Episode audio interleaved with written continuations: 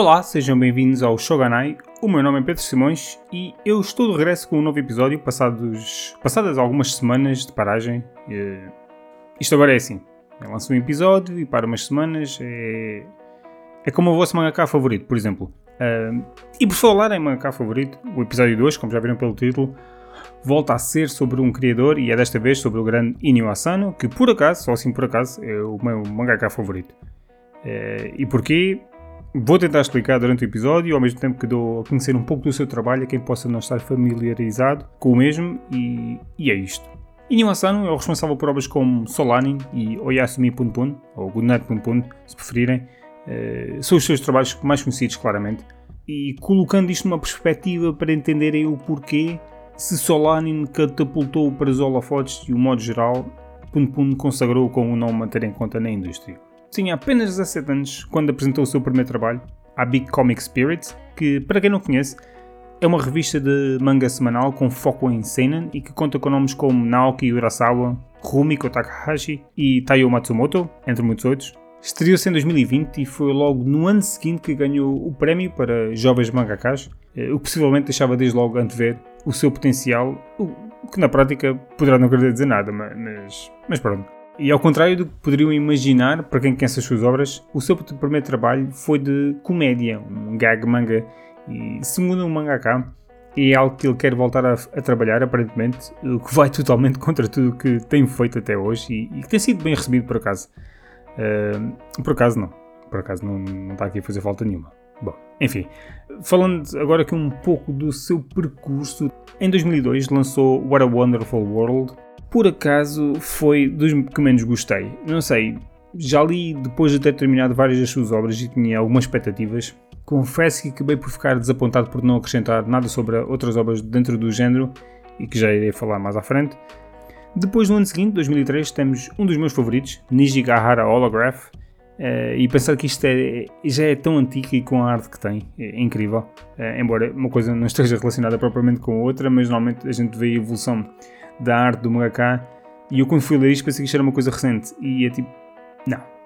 Isto é das coisas mais antigas que ele fez e é incrível. E foi uma enorme surpresa. Eu, o que mais gostei nesta obra é a forma como são contadas duas histórias em duas timelines e que requerem a vossa total concentração uh, para perceber qual a timeline que estão a ler. Diria que é uma obra que requer várias leituras, como tantas outras obras, requer várias leituras para, para uma melhor compreensão. Uh, e Niji Gahara tem Holograph tem apenas um volume e aconselho vivamente a sua leitura. Em 2004, ano seguinte, temos City of Light, que gostei bastante, é uma história de um volume apenas também. Tal como o próprio nome dá a entender, a história tem lugar ou foca-se num determinado bairro imensamente apadrinhado pelo sol, mas como não poderia deixar de ser com um lado bastante negro. E resumindo, foca-se num jovem que recolhe os bens de pessoas que se suicidam de forma planeada com um determinado grupo e através de mensagens, é uma coisa assim weird. É, portanto, se bem me recordo, a pessoa quando quer suicidar-se manda uma mensagem para, esse, para, um determinado número de telemóvel e depois lá vai o miúdo recolher os documentos da pessoa. É uma coisa assim muito estranha, mas existe toda uma história interessante ali. Portanto, o nome é City of Light, mas diria que isto é mais City of Darkness, ou coisa assim.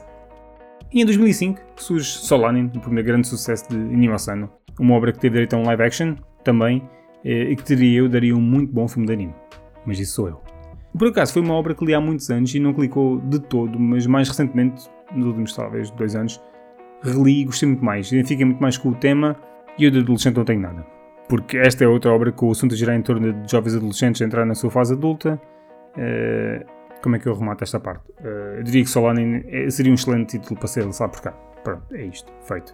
Depois temos uh, aquela que é a sua grande obra, que ele marca na sua carreira e, e que, que, para sempre assim o será, que é um nome que já viram em vários tops de melhor manga, disto e daquilo e não sei quê, Oyasumi Pun Pun, ou Gunan Pun Pun, preferirem, pessoas gostam de dizer de uma maneira, outras pessoas gostam de dizer de outra, outras pessoas não gostam de dizer.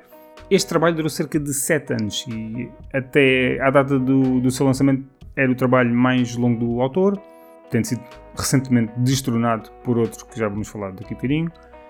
Pun Pun é o meu manga favorito e acho é uma jornada que para muitos pode ser depressiva, eu acho que isso que afasta muitas pessoas, mas que eu não consegui parar de ler como poucas obras o fizeram. E eu acho que isso quer dizer qualquer coisa. Ponto Ponto conta a história de um adolescente, representado pela forma de um pássaro, e na forma como ele lida com a sua família, com a rapariga que gosta e com todas as desgraças que vão acontecendo em seu redor ao longo da, da história. Uh, voltando à parte da representação do pássaro, ou da representação em pássaro, eu acho que este é um dos pontos que afasta ou chama a atenção das pessoas para a sua leitura. Eu falo por mim que, conhecendo a obra há muitos anos, tenho a vaga ideia de nunca ter ficado interessado em ler. Aliás, a primeira obra que li dele foi o Solane mesmo, e a, única vez, e a única que li duas vezes, por sinal, por agora. Enfim, continuando. Durante estes 7 anos de, da publicação de Pum Pum, publicou vários one-shots e também o algo polémico para algumas pessoas, o A Girl on the Shore. Hum, eu gostei. Em 2013, Pum Pum termina e Animação retoma as publicações no ano seguinte, com Dead Dead Demons, a qual terminou em 2022 e terá um anime para muito breve, aparentemente um filme com duas partes. Dead Dead Demons é a obra com mais sci-fi à mistura dentro de tudo o que já fez. Não é das minhas favoritas, mas todos os elementos Asano estão lá e merece ser lida sem dúvida. Conta a história de um grupo de raparigas na sua fase de adolescência, as usual, mas com algo a apimentar a coisa de fundo. Existe uma enorme nave espacial sobre os céus de Tóquio, com uma invasão alien iminente, mas a malta vive o dia a dia como se a nave não estivesse lá. Basicamente é isto. Durante a publicação de Dead Dead Demons, lançou ainda um dos meus trabalhos favoritos em 2017, chama-se Downfall e conta a história de um mangaka em dificuldades para criar o seu novo trabalho, após o anterior ter sido um enorme sucesso. Será isto um género de autobiografia? Maybe, maybe not. O que quer que seja, adorei a obra de apenas um volume e também acho que seria uma boa porta de entrada para quem nunca leu nada do autor ou até para uma possível publicação em Portugal. Peçam, peçam isto às editoras, se faz favor. Acho que vocês vão gostar. E por último, agora em março deste ano começou a sua nova hum, publicação chamada Mugina Into the Deep, a qual adoro. É excelente. Quer dizer, é excelente. Eu só li, pá, sei lá, dois ou três capítulos. É, estou dizendo que o volume saia por cá. Quer dizer, acho que está licenciado, não sei qual é a pressa. Uh, porque quero ler novamente físico simplesmente adoro. É uma obra que, deixando-te ver uma maior carga de violência logo pelos seus primeiros capítulos, o que vai. O que só por si já é muito diferente de tudo o que ele fez. E, e se já conseguia sentir uma grande ligação com as obras de Inyo Asano até o momento, então Mujina Into the Deep promete cimentar ainda mais essa ligação, porque parece ser tudo aquilo que eu gosto no seu trabalho e muito mais. E não, eu não sou uma pessoa violenta, violenta mas pronto. E agora que apresentei de um modo geral a informação principal sobre o seu trabalho, na minha opinião. Eh, deixem-me falar sobre do que se trata no, no seu todo o, e o porquê de, de, eu as adorar, embora já tenha dado a entender um pouco ao longo dos últimos minutos, enquanto fui falando das suas séries. Mas as suas obras giram muito em torno do, do dia a dia das pessoas, de, das suas rotinas, das suas preocupações, dos seus traumas, das suas uh, ansiedades e como todas estas situações têm impacto na sua forma de estar e na forma de encarar a sociedade. E sociedade que, como sabemos, eh, no caso da japonesa, coloca sempre uma grande pressão no futuro dos jovens. Pressão essa que muitas vezes acaba por não ter um. Acaba por ser sufocante e acaba por não ter um final feliz, como, como sabemos. Mas, ao ler as suas obras, é impossível uh, uma pessoa não se rever numa personagem, não se rever numa situação, não se rever em algo que a não retrata. E para mim é um dos pontos que torna o seu trabalho tão impactante. Há, há maioritariamente um ambiente de melancolia em muitas das suas obras, é, é verdade, sem dúvida. Mas também acaba por ser um alerta sobre que nem tudo é perfeito e nem sempre tudo corre como planeamos ou desejamos, independente da idade que possamos ter. É, e, e, são obras que, que entendo não serem para todos, é, mas tal como noutros tipos de entretenimento, nem todos os livros são rosas e cores e por todo lado, e o trabalho dessa não é mesmo assim.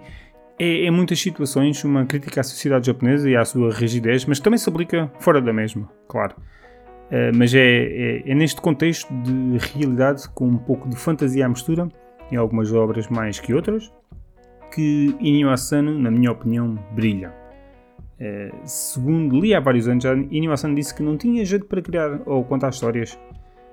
Então baseava-se naquilo que o rodeava e em experiências pessoais, de um certo modo, e obviamente para quem já leu algumas das suas obras sabe perfeitamente que esta afirmação faz algum sentido, se não todo, tendo em conta o seu trabalho.